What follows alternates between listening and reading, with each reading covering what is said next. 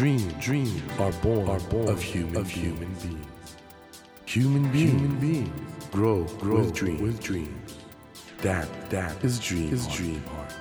When you touch, when you that, touch warm that vibration, vibration, a new dream, a new dream will be born, born of you, of you. Dream, dream heart, heart. ドリームハート政教新聞がお送りします皆さんこんばんは茂木健一郎ですこの番組は日本そして世界で活躍されている方々をゲストにお迎えしその方の挑戦にそして夢に迫っていきます。さあ今夜お迎えしたお客様は東京恵比寿にあるコーヒーショップサルタヒココーヒーのオーナー大塚智之さんです。大塚さんは東京都のご出身で現在35歳。15歳で演劇の世界に入り俳優業を目指すも25歳で引退。その後下高井戸のコーヒーショップでアルバイトを始められます。そこでコーヒーの魅力に取りつかれた大塚さんはコーヒーマイスターという資格を取得し2011年29歳で東京恵比寿にわずか9坪弱のスペシャルティーコーヒー専門店サルタヒココーヒーをオープン。今や若い人を中心に人気を集めています。その大塚さんが初の著書「たった一杯で幸せになるコーヒー」を角川から出版されました。今回の本のお話はもちろん大塚さんのコーヒーのこだわりなどお話を伺っていきたいと思います。よろしくお願いします。お願いします。大塚さん正解された彦コーヒーはまあ皆さんよくご存知のようにあのジョージアの監修をされた方って聞くとあっと気づく方も多いと思うんですけども CM にもね出られてたんであれはやっぱりかなりインパクトありました？そうですね。何より金融機関が 僕らに 融資をたくさんしてくれるようになりました、なるほど。はい、金融機関に対する 効果があったと。とてもありました。ありがとうございます。まあでもあれですよね。あの大塚さん正解された彦コーヒーは、はい。あの CM の前にもうすでにカルト的人気があったわけじゃないですか。ありがとうございます。でその大塚ワールドが今回たった一杯で幸せになるコーヒーというこれ角川からのはい。初めての本、はい。これほんといい本ですね。ありがとうございます。あの頑張りました。ただは恥ずかしいです。まだちょっと。本当に丁寧に作ってて大変だったんじゃないですか、あのー本当に大変でした。もう特に あの香料マギアは本当3日ほぼ寝てないみたいなので書いたりとかさせてもらって角川さんの鬼編集マンと 缶詰にされながら缶詰ってこういうことかと初めて経験しながらですね。鬼編集マン。鬼編集マンね本当に。容赦なかったですか？もう容赦なかったですね。容赦ないけど、はい。逆に僕としてもあー仕事ってこういうことだよなと思わされるぐらいにプロって何かを考えさせてもらいました本当にこれまあ大塚さんのことそれからサルタヒココーヒーのことをご存知の方はもちろんなんですけどもはい。あのいくつかねキーワードがあって、はい。まずそのサードウェーブっていうはい。これどういうことなんですか？まあファーストウェーブセカンドウェーブとあって、はい。まあ、特にセカンドウェーブがスターバックスコーヒーさんはいはい。なんですね、基本的には。はい。でそのサードウェーブっていうのはあの割かしこうスターバックスコーヒーさんに対するカウンターカルチャーみたいなことがサードウェーブなんですよね。あーまあスターバックスものすごい人気になったから、はい、それに対してちょっと違うやり方と。はい、どういうことなんですかね？スターバックスコーヒーさんがはい。やっぱあれだけ店舗展開をしていくと、ええ。自然とコーヒーの本当にいい品質を入手しづらくなあって豆が。はい、そんなに豆が希少性高いんで、全部は確保できないと。う。ん。でそこに目をつけた人たちが本当にもっと高品質のいいコーヒーを提供したらもっと世の中楽しくなるんじゃないかって多分考えてですね、はいはいはい。特にあのそのアメリカのいくつかのロースターたちがここでじゃあスターバックスさんが年間150日現地に行くなら俺らは200日だみたいな感じでですね。なんか熱い人たちがこの第三の波っていうのを作り上げたんじゃないかなって考えてます。なるほど。この角川のたった一杯で幸せになるコーヒー。この著書の中でも皆さんお手元の46ページを開けてください。ありがとうございます。ええ46ページにアメリカから始まったコーヒー界の新たな流れそれがサードウェーブと書かれてますけれども。はい、でこのサードウェーブの代表的な存在が日本においてサルタヒココーヒーとまあ言っていいと。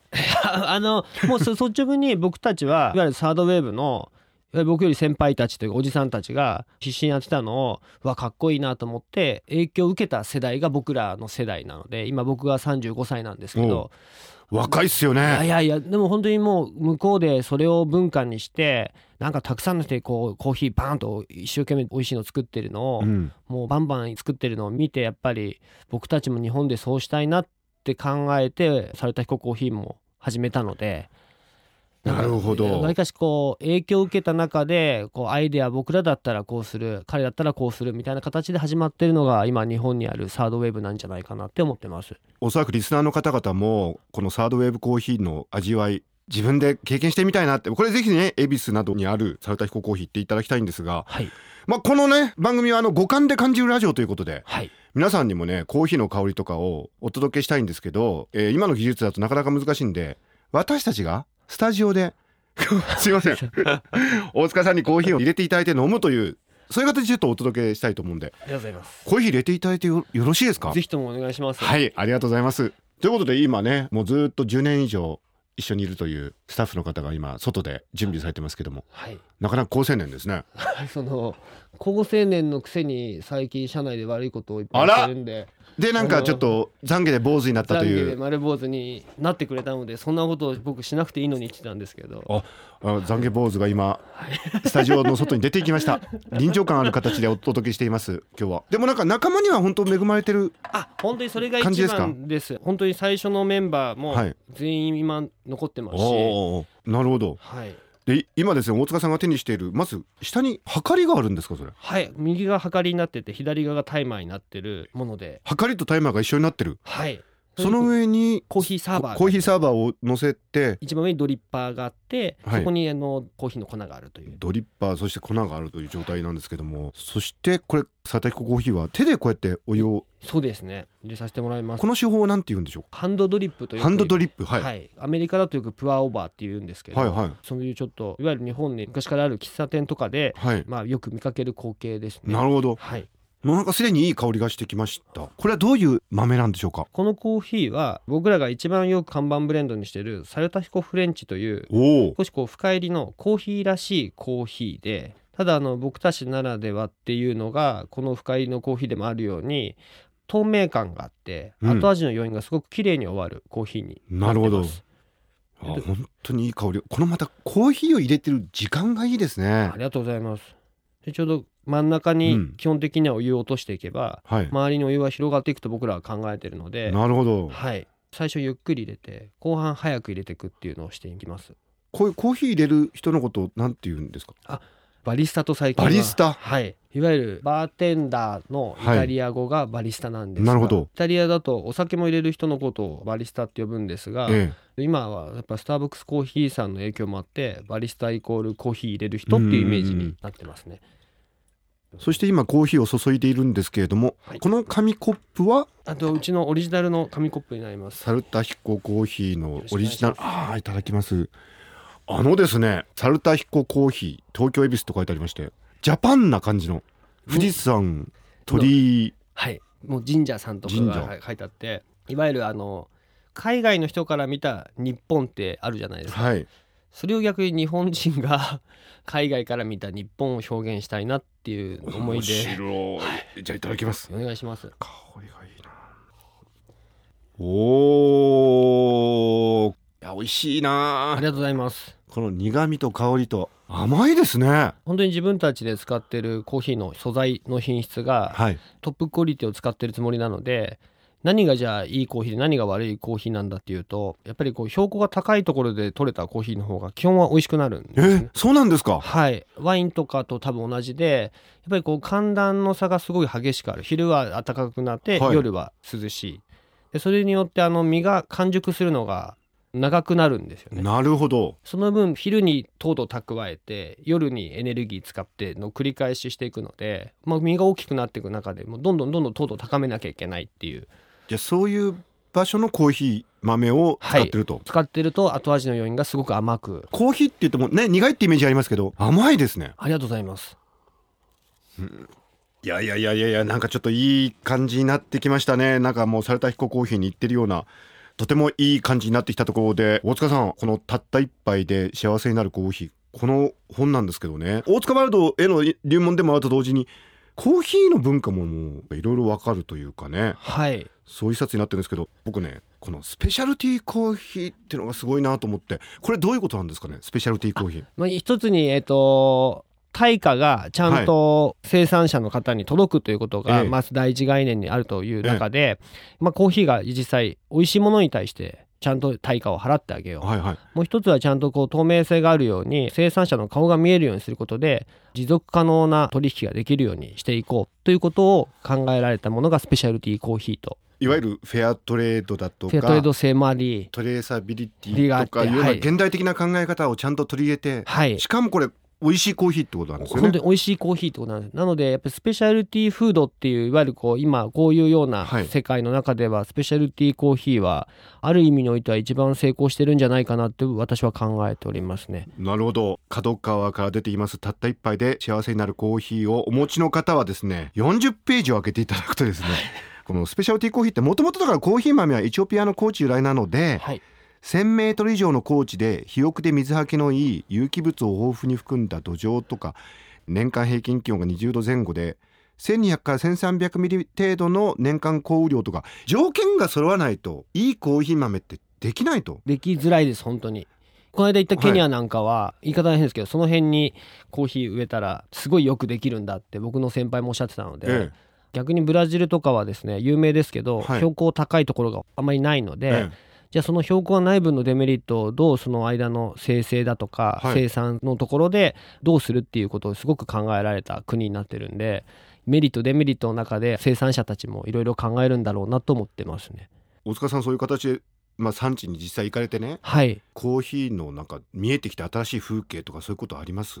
ついこの間のそのケニアがすごく面白かったなと思ったのが、はい。我々の世界だと一番すごいコーヒーが取れるとこって言ったらみんな大抵がケニアっていうはずなんですね、うん。実際ケニアのホテルのコーヒーとかホテルレベルではすっごい美味しいのが出てきちゃうんで、そういう中でこの3年ぐらいずば抜けて美味しいケニアって今まであったのにあんまりそういうケニアに当たらないなって感覚にはなってたんですよ、うんでまあ行ってみたかったのは先ほども言ったように基本的には自然現象でケニアすごいいいコーヒーできちゃうんですけど、はい。気候変動がすごいじゃないですか。あ今地球温暖化のはい。はい、するとすごい良かった産地がそんなに良くなくなっちゃってる。あじゃあコーヒーにも地球温暖化の影響が来てるということなんですね。とても影響を受けててで逆に今まであんまり注目してなかったところがなんか良くなってるなみたいなことが起きてるらしいんですね。そうですか。じゃあ本当にじゃあ世界のその今の状況とか自然環境のことがわからないと、はい。いいコーヒー豆っていうのは手に入らない時代になってるという。まだそのコーヒーが科学的な進歩が本当にない状況、そこまあ少しずつもう今急スピードでそういうことが起きてるんですけど、ええ。まだそこまで全部分かってないのでまだ一定確かめてが基本にはなるんですが、はついこの間やっぱ地球っていうのをちょっと初めて意識できるようになった旅だったですね。えー。そのスペシャルティーコーヒーの奥深い世界についてもねこはい。のたった一杯で幸せになるコーヒー書かれてるんですけどそれからですね57ページを開けていただくとですねアレンジドリンクに挑戦してみようということで。はい。これ楽しいですね。あの蜂蜜のオレカフェモカ、キャラメルオレいろんなこのコーヒーのバリエーションが、はい。皆さんがブラックコーヒー飲めるわけじゃないので、はい、コーヒーが苦手だけど最近のサードウェーブって酸がすごいあってフルーティーなコーヒーがええ。多いんで、はい、まあ、それ全部飲めないけどじゃあそれに2滴3滴ぐらい入れて炭酸水に割ったものとかとてもこう広がりが見えて美味しく感じると思うんで。いろんな楽しみ方があるってことですね。はい。大塚さんご自身がお好きなアレンジコーヒーは何なんですか？僕はそうですね。今言ったコーヒーのこうアメリカンソーダみたいなえ。シンプルなのが楽しいんですけど、はい女の子を口説きたかったりするんだったら、ちょっと甘いコーヒーを蜂蜜入れたりとかするようなアレンジドリンクがいいんじゃないのかなって考えてます。え今あの皆さんメモ取りましたよね？女の子口説くんだったら甘い蜂蜜入れたようなコーヒーがはい、いいということですね、あのいろいろお話伺ってきたんですがあのサルタヒココーヒー行ってみたいっていう方たくさんいらっしゃると思うんですけど現在今何店舗あるんですか？現在運営してるのも含めて8店舗あります。初心者はどこ行った方がいいよとかあります？一番はでもやっぱり恵比寿のちっちゃな本店に来ていただけるとなんかなんか手作りで一生懸命若者がやったんだろうなとは感じてくれるので あそこが一番は嬉しいですね。行列になったりしてることも。たまにはいありますが たまになんで。あたまにですか、はい。いやまあ行列かもしれないけどそれもまた楽しいということで、はい。ぜひ皆さんお出かけください。ということで大変話題になっているサルタヒココーヒーのファウンダー始めた方です。大塚智之さんに来ていただきました。大塚さんあのまた来週もですねぜひこのサルタヒココーヒーをオはい。ープンするまでのお話、ぜひ伺わせてください。ぜひお願いします、はい。ありがとうございました。ありがとうございます。ドリームハート今夜は東京恵比寿にある人気のコーヒーショップサルタヒココーヒーのオーナー大塚智之さんをお迎えしました